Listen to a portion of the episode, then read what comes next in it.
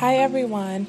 So, today I want to talk about how we tend to work ourselves up about a situation or something someone said or something someone did, and then we get so disappointed. For example, I know people say you can just ask, and the worst thing someone can say is no. Although that is scary, still ask but also do not have any expectations. For example, if you ask someone to go to the store for you and they say, Yes, I'll try, or even maybe, and then 10, 15 minutes later, even an hour later, they let you know, Sorry, I can't make it to the store. You cannot blame them or be upset because you are only responsible for yourself yes, it is unfortunate that they told you no and you may have really needed something at that time, but they're not obligated to do anything for you. Rather, their reason sounds legit or if you think they just didn't want to, you have to learn to go with the flow and expect the unexpected because they're not obligated to do anything for you know your place in people's lives.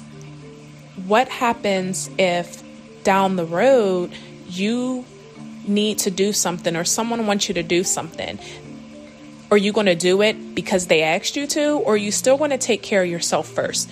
This all ties back into self care and self discipline. Discipline yourself to not get upset, to not let that negative energy, that disappointment to consume you just tell that person, okay, thank you. And then that's it. Do it yourself, get it done, find a new plan, ask someone else, but protect your peace and protect yourself. Do not blame them, do not get upset, do not talk down on that person because you do not know what's going on in their lives. You don't know why they said no or why they could not. And they are not obligated to tell you a reason. They are not obligated to make that trip for you. They are not obligated to do anything for you. Their main priority should be themselves just like your priority should be yourself. And in that time of need, you may think that you truly need something from the store or even feel that you really want it.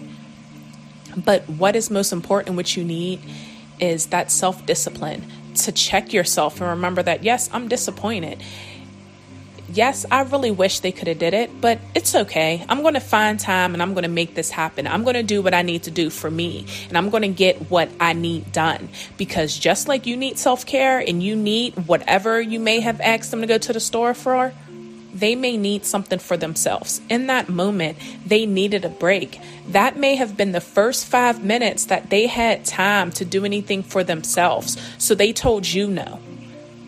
How many people could they have possibly said yes to all day or all week? That it's unfortunate that this first no came for you, but this no may have been a relief and a breath of fresh air for them because they were drained. They were stressed. Everyone wanted and needed them, but no one was there from them. So check in with them. Don't just be hurt and upset that they couldn't do something for you. Check in and make sure they're okay. Before you ask that person to go to the store for you or to help you or babysit or whatever you may have asked them, did you check in? Did you see how they were doing, if they needed anything, if their day was okay? Or did you just hit them up and say, hey, can you go to the store for me? Remember that everyone has their own battles and their own situations that they may not talk about. Just like you may be going through something that you're keeping in, and that could be the reason why you wanted their help or needed it at that time. They can be going through something too that they are quiet about, that they need to just be alone. They could be doing absolutely nothing but sitting to themselves and saving their peace. And that is why they told you no. And it is your job to respect that just like it would be their job to respect your decision to say no. It is okay to say no. It is okay to ask people. It is okay to accept them telling you no because you are only in control of yourself.